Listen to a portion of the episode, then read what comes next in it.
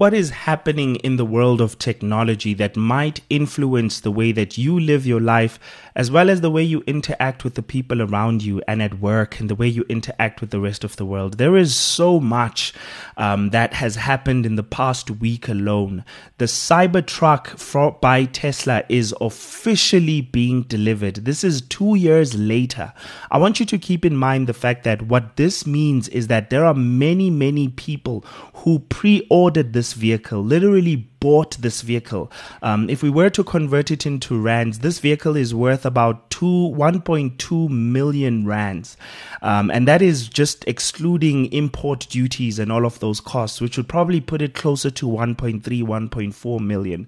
Um, it is a vehicle that has been anticipated for the past two years, and many people are excited to finally see it on the roads. And I myself am excited to go onto YouTube and start watching videos.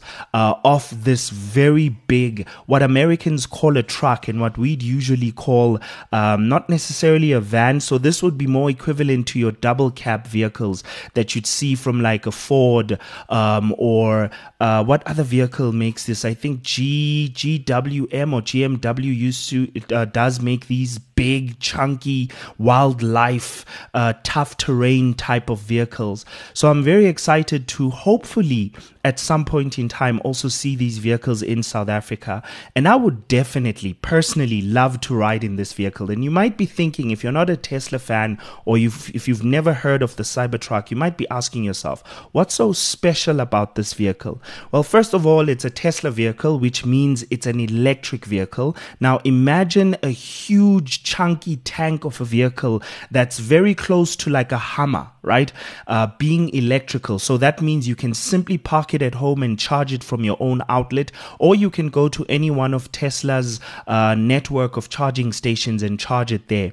Now, imagine that tank of a vehicle, right? First of all, being bulletproof, having windows that you can throw a golf ball at and they do not break right? Think about that. Now, think about how heavy this vehicle is. Also, it has batteries in it, right? Um, and then on top of that, it can go 500 miles. Now, let me quickly convert that into uh, kilometers so that we can get a sense of what exactly does it mean for this vehicle to travel 500 miles. That's 800 kilometers. That means this vehicle can literally travel from Gauteng to Mpumalanga and back, right? And still have enough power for you to roam around a bit uh, here in Gauteng. So you could travel from Pretoria to Bethal, for example, and back, and you'd still have enough power to to roam around. I use Bethal because that's where Bethal and Secunda where I usually travel to.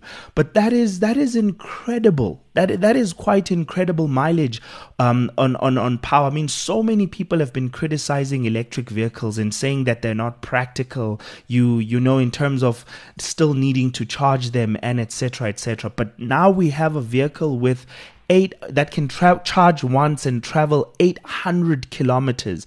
Now, of course, maybe this might be a bit optimistic. Realistically, you're probably looking at uh, 700 and something kilometers, but that's still quite insane. And not to mention the fact that this vehicle can travel from 0 to 60 uh, um, miles per hour in just three seconds. Uh, now, now, now, now let, us let's, let's figure out what this means in terms of kilometers, right? For those of us uh, who are who are using the metric system, uh, let's just convert this to kilometers per hour, uh, so that so that it, it can make sense. So this is basically very close to hundred kilometers per hour. So it can travel from zero to hundred kilometers per hour in three seconds. Like, what is that? It, it, is it even a vehicle? At this point, right? I'm, I'm really talking a lot about this vehicle because, of course, it excites me as a technology junkie. Uh, but of course, that's not what I, the, the only thing I want to share with you guys right now, um, especially considering that there's so much happening in the world of tech, right? Uh, we saw the drama that happened last week with uh, OpenAI and their CEO coming back. Um, and they are, of course, right now planning to launch an app store. So, though there are many of us, those of us who are interested in such things, who will be able to create our own specific, um, um, um, um you know, or, or, should I say specific, uh, but very focused AIs or chat GPTs is what they're going to be calling it. Um, and they're going to be launching an app where you can sell those chat GPTs. Uh, and of course, this is looking to launch next year, not necessarily this year. But for now, that's all I have for you. My question for you is this Are you excited about the Cybertruck? Does it matter to you uh, that this vehicle even exists? I know that for the majority of people, it is out of reach and it doesn't really matter. But the chat GPTs, on the other hand, I think none of us can afford to ignore. Definitely none of us right before we crossed over to the second hour, uh, you were listening to Oh Give Thanks by Fred Hammond. Um, and now you're going to be listening to uh, yet an wonder- another wonderful jam, Fragile Heart by Yolanda Adams. Tech impact. Let's see what's happening in the tech side of things. And as we know, it is becoming to uh, we're heading into Christmas time. It's December, so not a lot is happening in tech. Eh? We see South Africa, it's the nice warm summer months coming on, uh, whereas in Europe and those countries it's cold and freezing. Everywhere in the northern hemisphere it's cold and freezing. But what I thought would be worth our while now is I thought let's spend some time for the next couple of weeks when it's tech time uh, that I can share some of my personal influences, stuff that I read and watch that has influenced me greatly, and then share it with you and see it all pertains to technology. So see if we can learn something or gain something from it. And I thought it might just be worthwhile for us to have a look at these things. So, first of all, tonight I thought I might share a book, uh, uh, two books in actual fact, that might be very worth your while. So, the first book uh, was actually made into movies. It's the book called Lord of the Rings, and now you're going to get very uptight and say, "Yeah, but that's not a Christian book and all that." I know it's not a Christian book, but it's written by a very, very well known Christian author called J.R.R. Tolkien. Tolkien created this whole earth called Middle Earth. Um, it's a, it's the, in his eyes, it's an earth, it's the world that uh, that lived or existed before the world that we currently live in and he created literally like this entire universe, like the Marvel Cinematic Universe, like the DC Universe. Right? He created this universe called Middle Earth. And the reason I want you to read this book is that J.R.R. Tolkien is uh, was part of a group called the Inklings, and there were three or four people, three or four men that gathered regularly, came together and discussed not only literature and novel works, but but also Christianity. And another one of those that were the inklings that sat with him regularly was a man called C.S. Lewis. Um, and he wrote the second book that I want to mention tonight.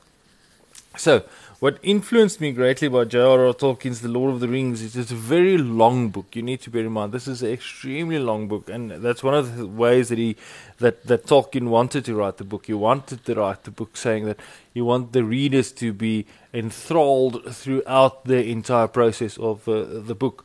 But it's basically about this little creature called a hobbit who has a ring, which is a magic ring, and he needs to take the magic ring to the Dark Lord, uh, which is called Sauron. He needs to throw it into the pit of Mount Doom, and then uh, the world will be saved. The reason I love this book is that the, the, the Christian themes throughout the book is astounding. The fact that the hero is a small hobbit and wherever he goes, people don't even know what a hobbit is. So you get all these magical tribes, not magical, but you get this majestic, is probably a better word to use it, majestic tribes. Um, people and creatures like get trees that can talk you get uh, uh, uh, horses that can almost fly but none of them know anything about a hobbit and the hero of this book is Frodo Baggins whom's a hobbit and he is totally unbeknownst to the world, but he's actually saving the world. And that to me is just the, the, the Christian gospel in a nutshell. Uh, unbeknownst to everyone, Jesus was saving the world. Now, as I said, this is part of a discussion group of the Inklings. So, second in line is a book called uh, uh, The Screwtape Letters, which has been written by C.S. Lewis. It's also a fictional work, it's also not actual realistic, but it's about an uncle helping his cousin uh, to get the cousin's client, which they call a client, away from Christianity. And uh, it's written by a Christian writer. Now, now you might think, how can a Christian writer write a book that's taking people away from Christianity?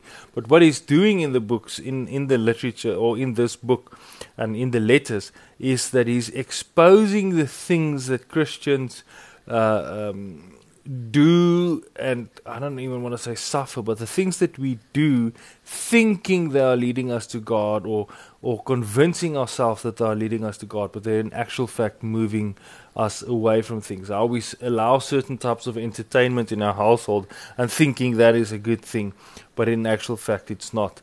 Uh, and uh, I just think C.S. Lewis, the Screwtape Letters, go read it, go find it. All these books that I've mentioned now is available on Amazon. You can get them on Amazon Kindle as well as Audible if you want to listen to them. Uh, so the two books, The Lord of the Rings, it's a trilogy, so it's three books actually. The Fellowship of the Ring, The Two Towers, and the third book's called The Return of the King. And the last book that I mentioned is Screwtape Letters by Mr. C.S. Lewis.